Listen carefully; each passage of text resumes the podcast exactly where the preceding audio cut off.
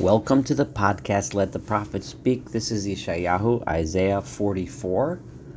Um, and we'll be studying chapter Mem Dalid, Parak Mem Dalid of Yeshayahu of Isaiah. Um, this is Saul Weiner, the host of your podcast. Just a really quick review. In 43, there was, I guess we can summarize four main points that God made and through his prophet Yeshayahu. The first point was that his love and dedication and devotion towards um, uh, the Jewish people as his chosen nation was forever, that he would not abandon them no matter how much suffering there would be. He would make sure that they survive and flourish. Number two, he said that the punishments that were visited upon the Jewish people over the centuries were due to their sins. And number three, that they themselves, that the reason for God's delivering and redeeming the Jewish people was because of his own righteousness, because God himself desires them and wants to um, to help them come to a point where they recognize him and sing his praises. Uh, and number four, that God is going to give justice to the entire world, any nation and every nation that comes forward and calls out in God's name will be welcome in the future time, and the oppressors of all nations will suffer, um, and uh, and and justice will be meted out. The um, with that we begin chapter forty four, and here specifically God turns and addresses the Jewish people directly. So, um, and tells them uh, a message. If you imagine, now God gave all these assurances that He just gave. The people are going to think, well, why should we trust this God and these promises that this prophet is telling us about? And how is this different from all the other false promises and all the other um, so many things we've had faith in over the years, so many ideologies, so many uh, philosophical ideas, so many movements, so many leaders have gotten up. They've all made all kinds of promises and everything, none of which have led to anything other than eventual destruction. How do we know that this one is anything different? So here God addresses that problem and he says, Vi'ata and now, Shema Yaakov Abdi, listen, my servant Jacob, V'Yisrael Bocharti Bo, listen, Israel, of whom I have chosen him. So says God, the one who created you, the one who made you, the one who has been helping you ever since you have developed in your mother's womb. In other words, all the way back in the beginning, I have been with you this entire time. Al tirad Yaakov, do not be afraid, my servant Yaakov. This, this phrase appears in many parts of the literature. Al tira, do not be afraid, my servant Jacob. Vishurun bacharti bo, and Yishurun um, which is another name for the people of Israel, of whom I have chosen. Don't be afraid. Don't be scared. I know you are, but don't be afraid. Because etzok mayim al just like now in the future, I am going to give water to the thirsty. This is a metaphor which God has used numerous times in these last few chapters, that in the future God will quench the thirst of the people of the world. This is meant literally that the people that are thirsty and hungry will be fed and given to drink, and also a little bit more figuratively, that in a spiritual way, the thirst for God, the thirst for knowledge. And just like I am going to give water to the dry land. This is a, reference again to the things which God has mentioned over and over and over again about how He will restore nature to its beauty and splendor. Just like I am going to do that, also at Sokruchi al Zarecha, I am going to pour my spirit upon your children, Uvirchasi, and my blessings al Tzatzaecha upon your descendants. I am going to give them, just like I'm going to save the entire world, and just like I'm going to restore nature to its proper balance and beauty, I am going to give sustenance and spirit to your children and your and your grandchildren, etc. And don't worry, they will sprout just like grass sprouts in the field, like willows that grow along the uh, shores of rivers that have a bountiful, plentiful water source that they grow so nicely. This God is um, this one will say to God, Ani, I am yours. I am of God. Yaakov, and this one will call out in the name Yaakov and say, Yes, I am a Jew. I am proud. I am one of these people. And this one will will will write upon his arm. This is most likely a reference to to the practice of, of tefillin, of bound, binding God's name to one's arm. I will say, My arm is for God. And he will take upon himself the name of Israel. This is very reminiscent and is important. Uh, I'll just uh, mention the um, Radak points out that this pasuk reflects. Um, just give me one second.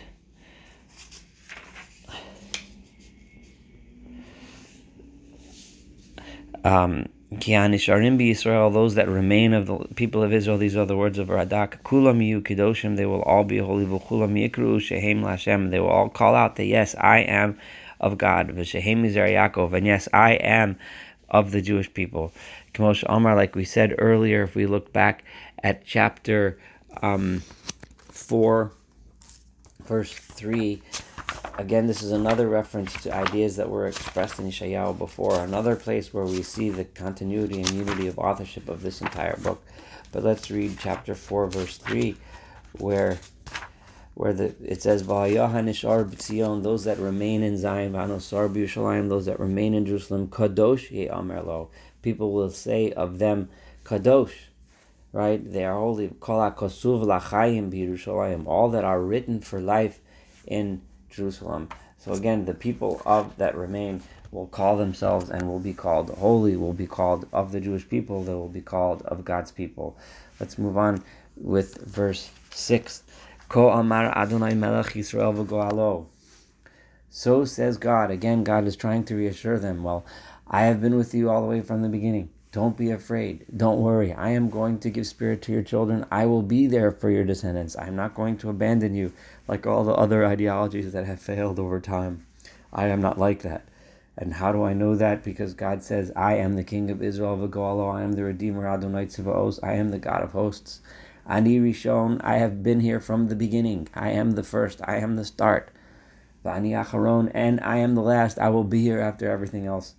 There is nothing, there is no God other than me. It's not like there's other gods that made promises and didn't fulfill, and this God and that. No, that's not how it works. There's no ideology that has the all of the truth and will answer all of the problems. No, there's no such thing. There is only one, and that's me, God.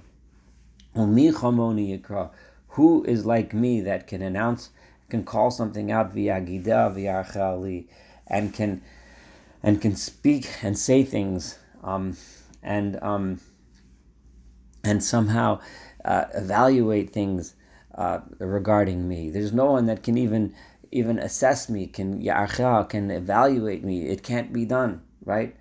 Misumi ad olam, right? Who can um, be the one who can who can, uh, Amisumi Amolam, who can do what I did, which was to create a nation that's going to last forever. The Osios, Asher Tavono Yagidulamo, and the signs that I have put out, and the ideas that I have put out, and that which I have stated, what will going to be happening in the future, I have stated in the past. No one else can do that. The prophecies of this book no one, a, a book written thousands and thousands of years ago that foretells the future history of the people that I have chosen and that it should come true. No one has done such a thing. No one can do such a thing. No one would even dare do such a thing other than God Himself. Al tifchadu, do not be afraid, al tirhu, and don't start thinking and wondering, hmm, maybe this is not so true. Halome ozish maticha, from all the way in the back time I have given I have given you direction, vigati, and I told you, and you have borne witness, you have been witness to the promises I have made you in the past. you have been witness to the ideas and the Torah that I have given you in the past. Bal Yira'o, therefore do not, um, um, uh, I'm sorry, I, I, skipped a little. Hayesh Elohami Baladai, is there any other God beside me? Ve'ein Sur Bal Yodati, is there any other tzur? Is there any other rock? A rock being something that's faithful, something that remains for time, that no matter what he says and promises it does happen. He's always there. Bal Yodati, I know of nothing else, God says, other than me. Yotzrei Fessel Kulam Tohu, all those other ideas, all of those other pagan philosophies, all of those other ideologies that have popped up over the centuries that have claimed to be what what's going to redeem the world, they are all just creators of Pesel. They're creators of idols, right? They Kulam Tohu, they are all nothing. Vachamudeim, and those that that that desire them, Balyo Ilu, um, they do not help, they do not say anything. Ve'edeim Hema and they themselves can testify. Ask, see those ideologies, see those ideas, see those philosophies, see those idols. They are witnesses of their own destruction. They are witnesses of their own failure. Ask them, and you'll see they have nothing to offer, and they themselves will show and demonstrate how they have failed. Laman yevoshu. They haven't. They they cannot see anything. They do not know anything in order that in the end they just become embarrassed. Mi yatzar elu fesel nasach. Who can possibly create a god? Who can possibly pour metal in order to create an idol? The vilti ho'il, something that does nothing. Who can do that? The only one that does that is a human being. These are human creations. Since these ideologies, ideas, idols are just human creations, right? They're the only ones that can make these things so they're nothing better than the arrogance of the human that made them. Hein kol yavoshu. All of those that gather around them and believe in them will end up being embarrassed. They will be ashamed because their projects will fail. V'choroshim heima me'adam.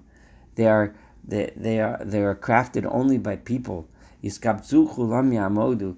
They will all together get together and stand. Yifchadu yevoshu yachad. They would all be embarrassed all at the same time nothing will come of them. Chorash Barzel Ma'atzod, the craftsman who creates iron with his with his tools, Ufo Alba Pecham, and he works with them um, over over coals in order to melt and mold the metals of Makavot Yisrehu, and he and then with hammers he, he, he turns it into shapes.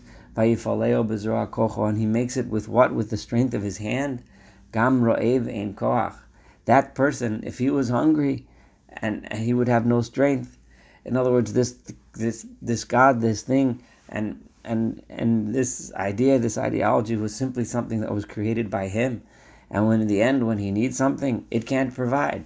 The thing itself looks to the human being for for creation, looks to the human being in order to be made into something.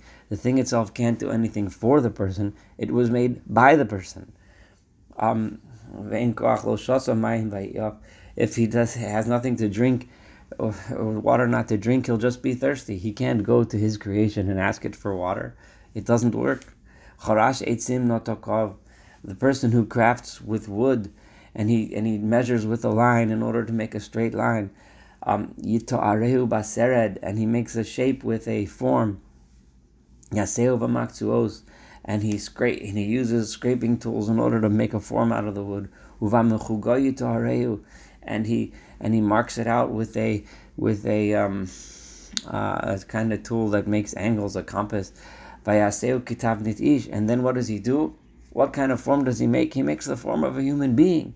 And this doesn't necessarily, it could mean that he makes an idol that in the form of a human being. But what it means is whatever form he makes, whatever human being creates, is something that is in the form of a human being. It is what the human being decided to make. Adam lo. It's like the it's the beauty of a human being, so that it can sit in a in a house in a shrine. The things that we make, we fashion in our own form. They can't be something from which we derive any kind of benefit because we ourselves made it. And what happens? Lo arazim the person goes ahead. How does he create these things? By chopping down trees. Alone. He takes. These are two types of trees. Uh, can translate them as cedars and oak trees.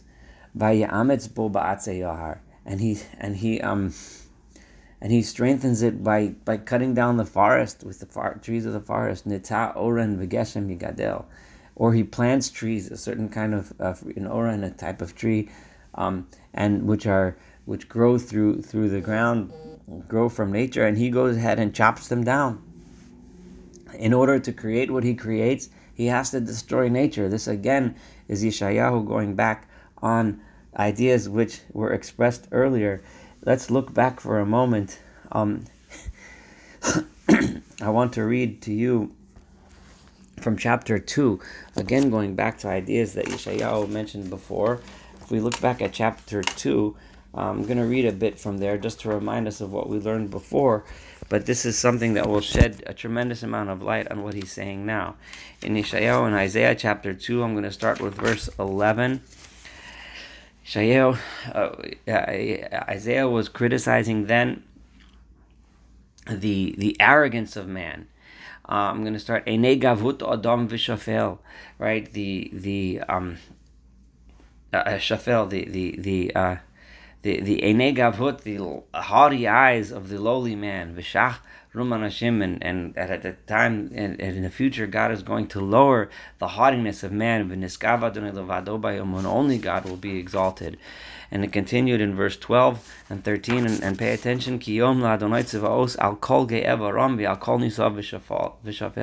God will be above all of the arrogant human beings, and he will lower them. The alkol arze halavanon and on all of the cedars of Lebanon, haramim v'hanisoim milakol alone habashan, on the cedars of Lebanon that are so high and so great, and, and the the oak trees of Bashan, bi'alkol heharim haramim, in the mountains, and so on and so forth, and it goes on.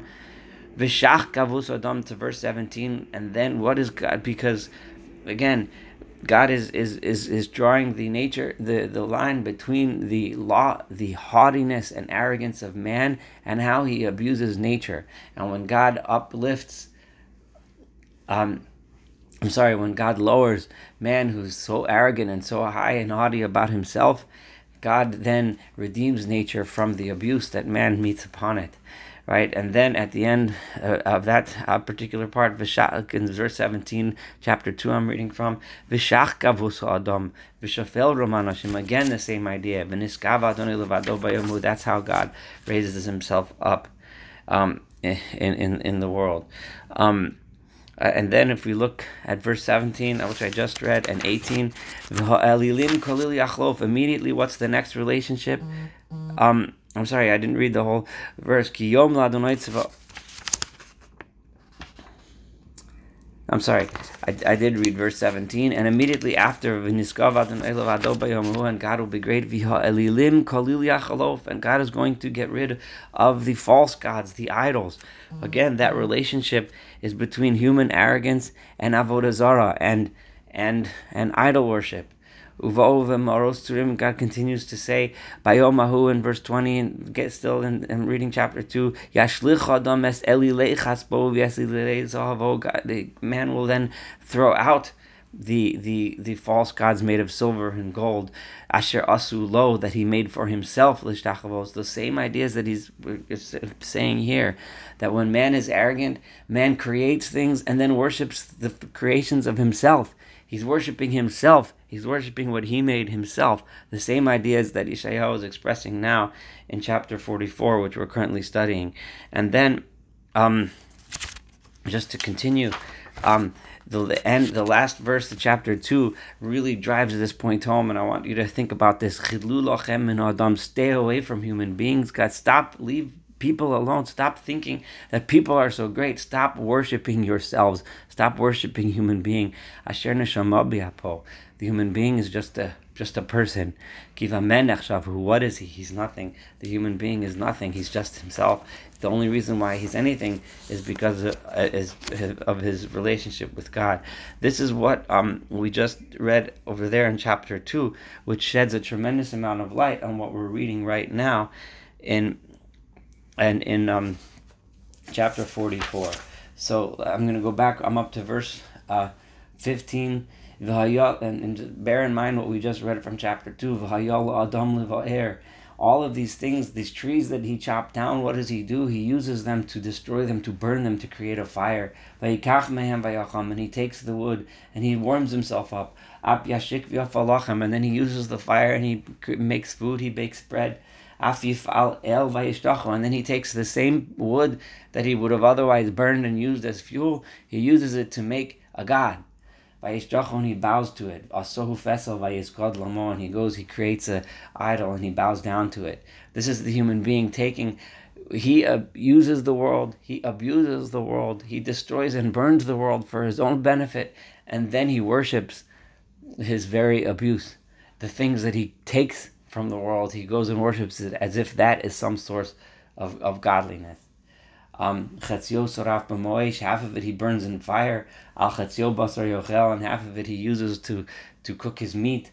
Yitzlat saliva yisba, and he satisfies his own stomach. Ap yachom, and he warms himself up. Vayomer ha'ach, and he says, ah, I feel good.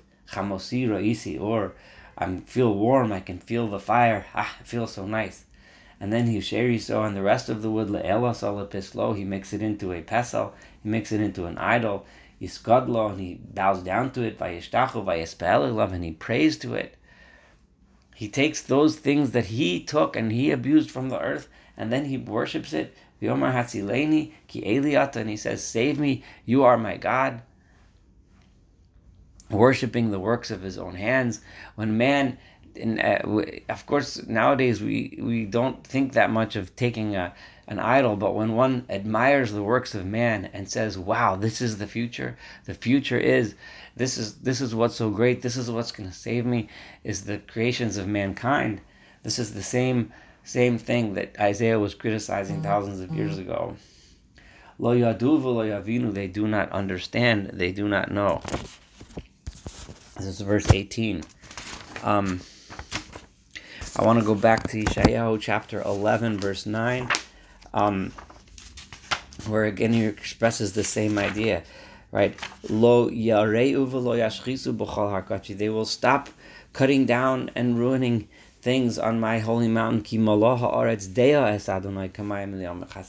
The world is going to fill with knowledge in the future. God is saying now, when one worships the creations of themselves when one worships himself. What are they missing? Lo yadu v'lo yavinu, he says now in verse 18. They do not know, they do not understand. Because their eyes are covered, their hearts cannot understand when you're full of arrogance, when you're full of pride in yourself, then you don't understand and you don't get the real message. V'lo he will not be able to contemplate in his heart. das, he will not have knowledge, velo tavuna, he will not have understanding, lemar to say, chatzio sorafti b'mo'esh, v'afafisi al gechol lechem, etzla basar v'ochel, that I used this wood, in the one hand I burned it, I used it for fire and flames to cook my food, and the remainder of this wood I'm going to use. This is this is just wood. This is a material. I could use it for a lot of things. I can use it for myself, but it's not a God. Right? The world that God gave us to use Yes, we can use it for all kinds of things for our benefit, but to make it into a god, that's the problem. Uh, Levul eitz esco to a chunk of wood, I'm going to bow. This is still just nature.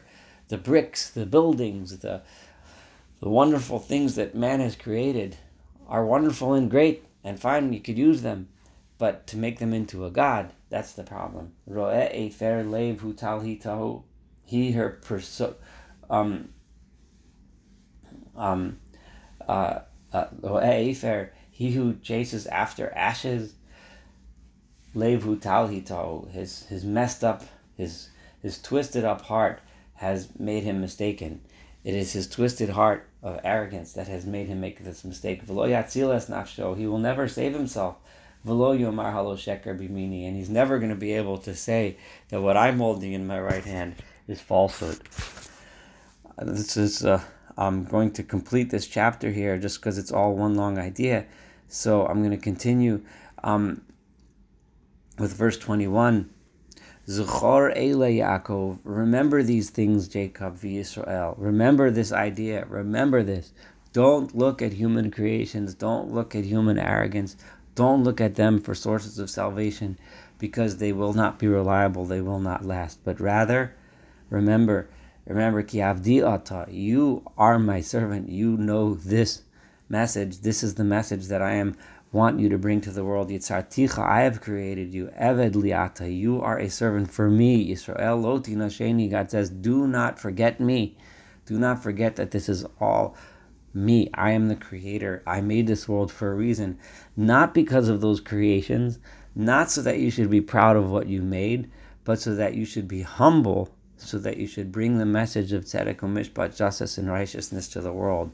That is why it's so important to recognize that it's not the wood that you created or the wonder of the things that man did, which are all well and good, but that's not God. God created the world for a reason, for a purpose. And the purpose is so that you should know this message and bring this message to the world. And then, if you remember this, God says in verse 22, then I will erase like a cloud all of your sins. If you remember this and you bring this message, your sins will be gone. Just like a cloud blows away, your sins will blow away. Shuva Eli, God says, please return to me, because I have redeemed you. I have been with you this whole time because I know that you can carry this message to the world. Ranu Shamayim, and what will happen then? All the heavens will sing, Ki asa Adonai, Hariu Tachtios Aret, because God has made you. Hariu, the all of the land and earth will cry out in joy. Pitzchu Harim Rina, the mountains will break out in song. Yar all of the trees, the trees that everyone else is abusing and chopping down, all of those trees will break out in song because God will restore nature. Because God has redeemed Jacob, of Israel and with Israel, God has has gotten um, glorified. So says God, the one who has redeemed you, who created you from the beginning. I am God, the one who makes everything. I myself am the one who placed heavens where they are. It was from me that the land was laid out the way it is. I am telling you the signs of all of these these diviners, these future tellers, prophets, false prophets, because Mimi Holel, all these people giving nonsense, magical nonsense. These are the ones they are ruining true wisdom, and their their their knowledge is is is is the true knowledge is made twisted and crooked by these false false prophets and ideas. However, what do I do? Make him devar avdo. I do establish strongly the words of my of his servant. Those are the words of Israel and the true teachers of Israel. Remember again and again and again that language avdo, my servant. In this case, his servant, where it's in second person referring to the servant Israel. The the true advice and ideas of the true messengers of Israel. Um, God will fulfill. Ha'omer Yerushalayim, I say to Jerusalem, Tushav, that you shall be settled again. And I do say to the cities of Judah, you shall be built. And the destroyed areas, the areas that are ruined, I will reestablish. Ha'omer Ravi, I have said to the deep, to the deep, deep depth, that that we're flooding, I'll say dry up, stop causing floods. The rivers coming out of the depths, the rivers coming out of the the dark areas will stop, and only the rivers of bounty and beauty will flow. Omer lekoresh ro'i. I am the one who says to Koresh, my Cyrus, my shepherd, uh, I'm the one who tells him to to redeem the world, to um to to to redeem Israel by bringing them back to Jerusalem. The he will fulfill my desire and say to Jerusalem, be built and reestablish my home and my temple in Jerusalem.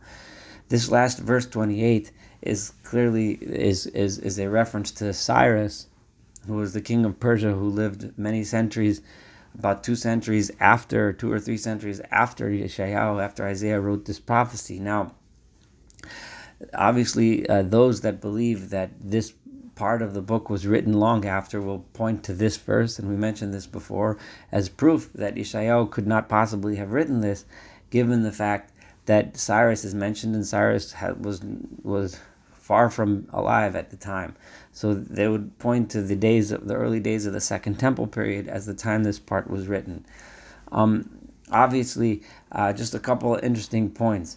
Um, it is clear from Ishayahu that the vast majority, if not the entire book, with the small exception of the portions where Ishayahu refers to himself directly, were written by Ishayahu himself. These were prophecies that were written down by by most likely by his students, those that surrounded him, those that learned and cherished his words and wrote these prophecies down.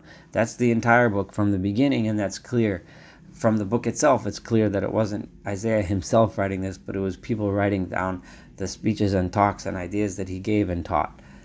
The um, the the fact that over here it's referred to Cyrus um, could be for several reasons, uh, um, and and I've I've said all along that these prophecies are so attached to and so similar to and so connected to the parts of the beginning of this book that I do believe that all of these prophecies were written by that same entity. In other words, that same group of people that wrote and recorded Yeshayahu's prophecies.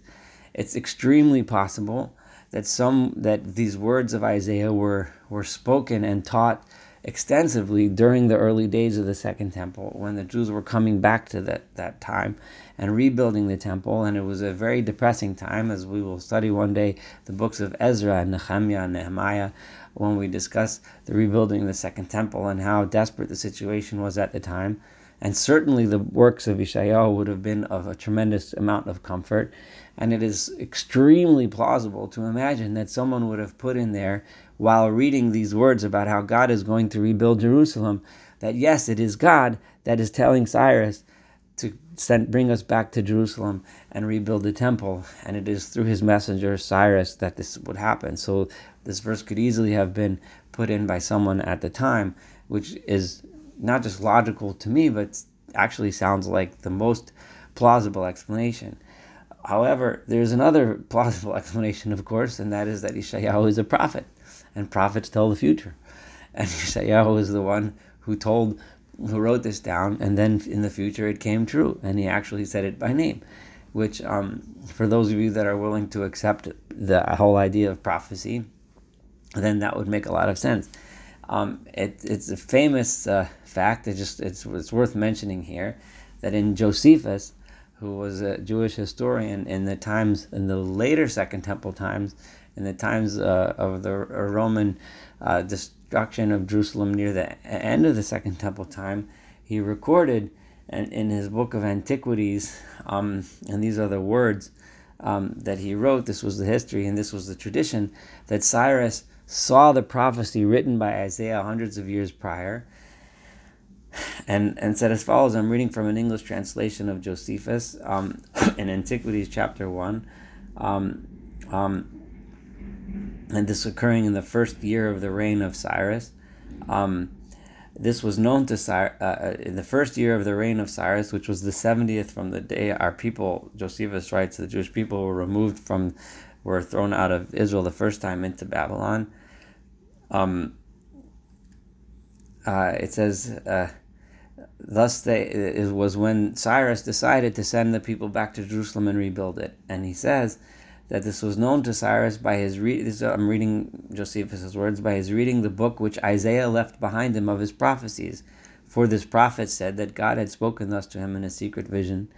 In other words, that Isaiah had prophesied that my will is that Cyrus, whom I have appointed king, to send back my people to their own land and build my temple. This was foretold by Ishayahu, by Isaiah, 140 years before the temple was destroyed. Accordingly, when Cyrus read this and admired the divine power, an earnest desire and ambition seized upon him to fulfill what was so written. So he called for the most eminent Jews that were in Babylon and said to them that he gave them leave to go back to their own country and rebuild their city in Jerusalem. So, in other words, Josephus is saying that Cyrus read the book of Isaiah, saw that it was prophesied that he himself was going to send them back to Jerusalem, and therefore he was filled with a spirit of desire to do that. Of course, Josephus wrote this several hundred years after the time of Cyrus, because Josephus was near the end of the Second Temple period, and Cyrus was obviously in the beginning of that period. However, it's important for me to mention this this this um this tradition of the Jewish people that was recorded by Cyrus. Um, However, I still contend that that as we see these ideas are are are repeated over and over and over again, um, and that it it's it's clearly there's clearly unity of authorship of the entire book, and however else um, I think I laid out the various different ways to understand the reference to Koresh to Cyrus here. Um, this concludes our study of chapter 44. Looking forward to studying chapter 45 together next time.